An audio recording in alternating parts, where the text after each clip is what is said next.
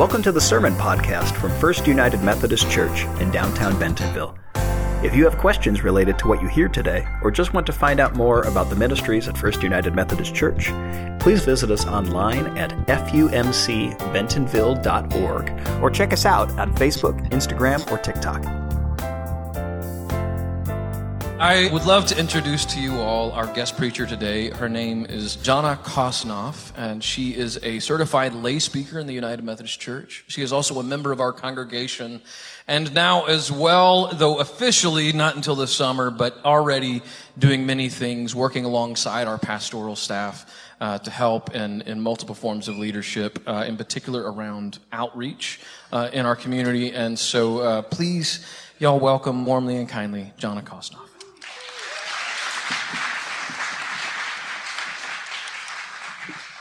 Thanks, Ken. And I am just delighted to be here. Let us pray before we get started, okay?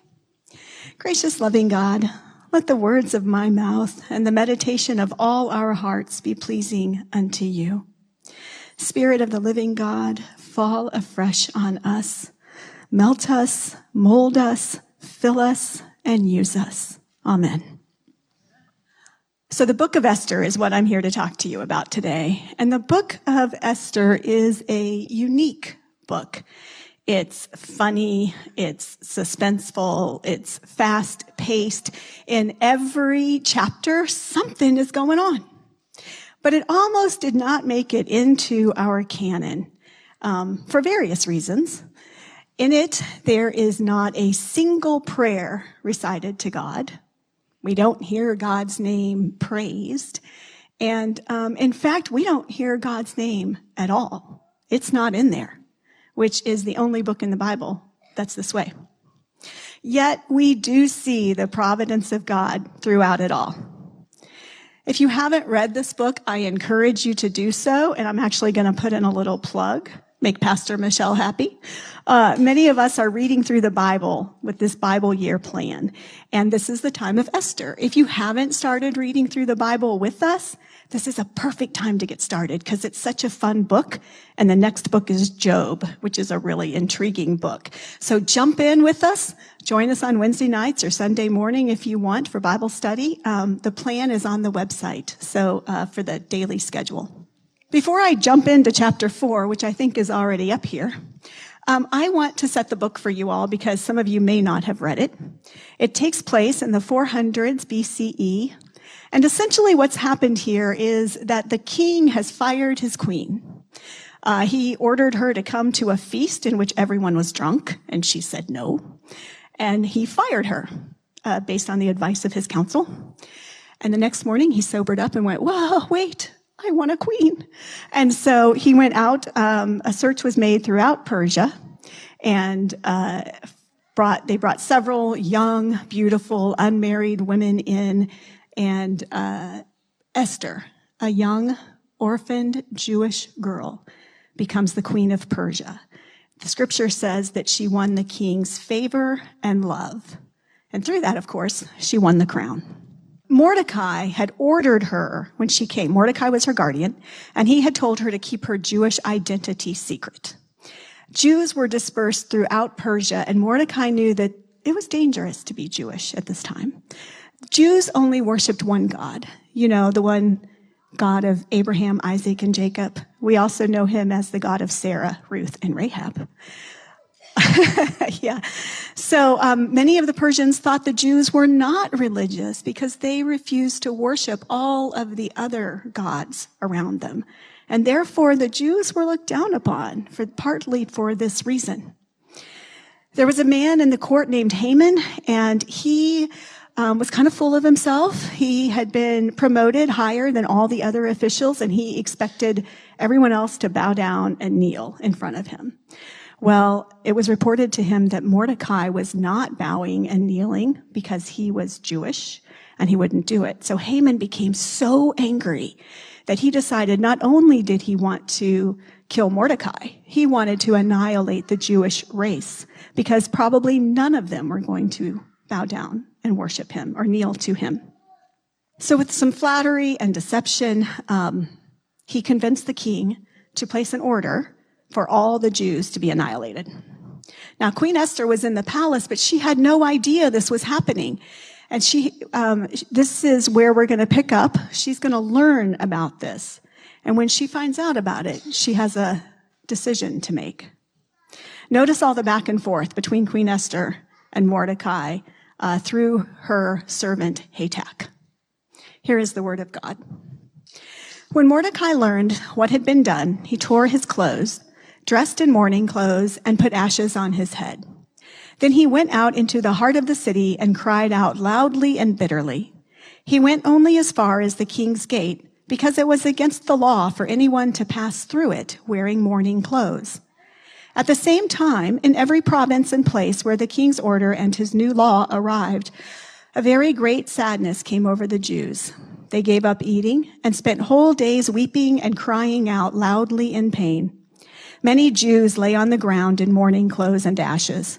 When Esther's female servants and eunuchs came and told her about Mordecai, the queen's whole body showed how upset she was. She sent everyday clothes for Mordecai to wear instead of mourning clothes, but he rejected them. Esther then sent for Hathach, one of the royal eunuchs whose job it was to wait on her. She ordered him to go to Mordecai and find out what was going on and why he was acting this way. Hathach went out to Mordecai to the city square in front of the king's gate. Mordecai told him everything that had happened to him. He spelled out the exact amount of silver that Haman promised to pay into the royal treasury. It was in exchange for the destruction of the Jews. He also gave Hathach a copy of the law made public in Susa concerning the Jews' destruction, so that Hathach could show it to Esther and report it to her. Through him, Mordecai ordered Esther to go to the king to seek his kindness and his help for her people. Hathach came back and told Esther what Mordecai had said. In reply, Esther ordered Hathach to tell Mordecai, all the king's officials and the people in this province know that there's a single law in a case like this. Any man or woman who comes to the king in the inner courtyard without being called is to be put to death. Only the person to whom the king holds out the gold scepter may live. In my case, I haven't been called to come to the king for the past 30 days. When they told Mordecai Esther's words, he had them respond to Esther. Don't think for one minute that unlike all the other Jews, you will come out of this alive simply because you are in the palace. In fact, if you don't speak up at this very important time, relief and rescue will appear for the Jews from another place, but you and your family will die. But who knows? Maybe it was for a moment like this that you came to be part of the royal family. Esther sent back this word to Mordecai. Go, gather all the Jews who are in Susa and tell them to give up eating to help me be brave. They aren't to eat or drink anything for three whole days, and I myself will do the same along with my female servants. Then, even though it's against the law, I will go to the king, and if I am to die, then die I will. So Mordecai left where he was and did exactly what Esther had ordered him. This is the word of God for the people of God. Thanks be to God. Well, I hate to spoil the ending for those of you who haven't read it, but Esther doesn't die when she goes to the king. But before we get too far ahead, I want to go back a little bit. As I mentioned, the book doesn't mention God's name anywhere. Yet we see that the Jews are tearing their clothes and dressing in mourning clothes and putting ashes on their head. This is a way that the Jews were crying out to God and expressing their faith in God. And when Esther tells them to fast for three days and they do it, and some of them had already started, that is also how we see their um, expectation that God is going to be at work. There is faith here. Verse 14 is one of my favorite verses in the book of Esther. It was the one that said, in fact, if you don't speak up at this very important time, relief and rescue will appear for the Jews from another place, but you and your family will die. But who knows? Maybe it was for a time like this or a moment like this that you came to be part of the royal family. Mordecai's faith is so powerful here. he is certain that God is going to be at work, whether it's through Esther or whether it's not. I think it's a good reminder for us. And it's also um, an acknowledgement that it's good to have a friend like Mordecai who will, and to be a friend like Mordecai who will remind us that God is at work even when we're having trouble seeing it. He tells Esther that it's her responsibility to use her proximity to the king, her position as queen, to speak to him, to seek his kindness and help. I call this a divine opportunity. I look at divine opportunities as when we are in a specific place at a specific time to meet a specific need. And in doing so, we reveal God's love and God's power. Esther does go to the king, and while her actions do not completely save the Jewish people from harm, it does keep them from being annihilated, and many do survive. Now, Haman is also held accountable. That's another sermon that I would love to preach one day, um, but not today. Um, I'm not going to give you the details because I really want to encourage you to read the book. But here's what I do want to share. After the Jews fasted, and I also want to point out that fasting is a form of prayer. So we also see the Jews praying here. Esther chose to make use of those gifts that Mordecai reminded her of her position as queen, her proximity to the king. But I see additional gifts too. I see leadership where she led the Jews to pray. I see prayer as her gift and discernment as to how to go to the king and express her need for kindness and help and how to hold Haman accountable. You may or may not have heard of spiritual gifts. They're mentioned in our New Testament in various places, um, including Corinthians and Romans. Scripture tells us that each one of us has a spiritual gift. And I would love to go into great detail, but again, that's another sermon, um, to, to really study spiritual gifts. But spiritual gifts are things that include what I just mentioned about Esther, the leading, the prayer, the discernment. Um, but it's also other gifts. Preaching is a spiritual gift. Now, I know many of you don't want to be up here doing this. Um, and some of you might wish I wasn't up here doing this, but um, it's one of them. Teaching and service and leadership, um, administration and prayer. These are all spiritual gifts. If you are not aware of your spiritual gifts, I want to um, encourage you on two different avenues to discover what they are. One is Pastor Michelle's book, Gospel Discipleship. Um, it's more about your discipleship, but through it, and if you met with Pastor Michelle as well, you can learn about your own spiritual gifts and how you can make good use of those. There is also an un- online um, spiritual inventory. This is a book, but it's the same thing through the United Methodist Church. It's at umcdiscipleship.org. I encourage all of you at any age to get online and take this little quiz and find out what gifts God has given you in your unique personality. And um, then pray and ask God how you can use those gifts to work in the church and in the community. We all can be using our gifts to help God's people. And when I say God's people, I do mean all of God's people, those in our four walls and those out of our four walls, those in our community, those in our country, and those in our world, because we are all God's beloved children. We may not be able to help everyone in this world, but for those we can help, it will make all the difference. 1 Corinthians 12 tells us that our spiritual gifts are given for the common good. They're not to lie dormant inside of us. They are to be shared with the world. Our gifts help us love God with all our heart, soul, mind, and strength, and to love our neighbors as ourself. I know many of you are here, um, are working here at church and in our community and in our world, and I wish I could list them all for you so that you would know the many ways that so many of you are involved. But I want to point out one opportunity today, and of course it's about Earth Day which we're celebrating, we can all be at work. We're remembering today that God is creator, sustainer, preserver. And we want to celebrate this earth that God called good, all of his creation. So we can do small acts like reducing, reusing, recycling, repurposing. We can plant trees. We can support groups who do.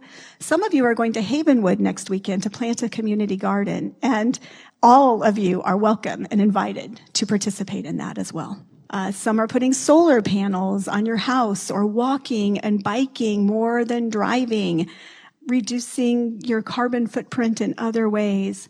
And then we also, the United Methodist Church has a group called the Church and Society, which is in Washington, D.C. And uh, some of you may be involved in the work they do, which is legislation to help our environmental care and our climate justice work, as well as other issues. These may not all be spiritual gifts, but just like Esther, God has put you in a place right now and there are divine opportunities out there that you can be speaking to and meeting with your position in the world as well as your spiritual gifts. Part of my work here at church as a certified lay minister is going to be community outreach and missions, working with missions that have already been going on here, but also developing new missions. One of my hopes, now that I'm, I've been here about seven months, so I'm getting to know some of you, but I'm looking forward to getting to know the rest of you. So I hope you will share with me the work that you are doing as well as the opportunities you see that we can be doing. Esther's divine opportunity was to go to the king to help her people in her time. I challenge you this week to consider your gifts, your place in life, your location, and if you haven't taken the spiritual gifts inventory, take it. And then when you know what your gifts are, pray about it and ask God to show you the divine opportunities in your life. And if you need help, you can ask Pastor Michelle or me, or I'm sure anyone on the staff can help you in this. As Mordecai said, God will be at work in this world. Yet, like Esther, we all have a responsibility to do our part. And if we don't, who may be missed? John Wesley said, We should every one of us consider for what end God has put us in the place where we are. And when an opportunity offers of serving God and our generation, we must take care not to let it slip. Spirit of the living God, fall afresh on us. Melt us, mold us, fill us, use us in all divine opportunities that you have for us to encounter. Amen. Thanks for listening to the Sermon Podcast from First United Methodist Church in downtown Bentonville. If you would like to let us know you were here, follow the link below to connect. To participate in worship through giving, you can give online at fumcbentonville.org or on Venmo at FUMC Bentonville. FUMC Bentonville welcomes all. Because we believe the communion table is God's table, we invite everyone into our church family. We welcome and celebrate every race, gender, gender identity, sexual orientation, marital status, age, physical and mental ability, national origin, economic station, and political ideology. We come together in action and outreach, aspiring to follow Jesus' example of radical hospitality, love, and grace as a transformative movement in our community. Please join us for worship on Sunday mornings at 9 and 11 a.m., both in person and on Facebook Live. All are welcome, and we'd love to have you with us. Grace and peace.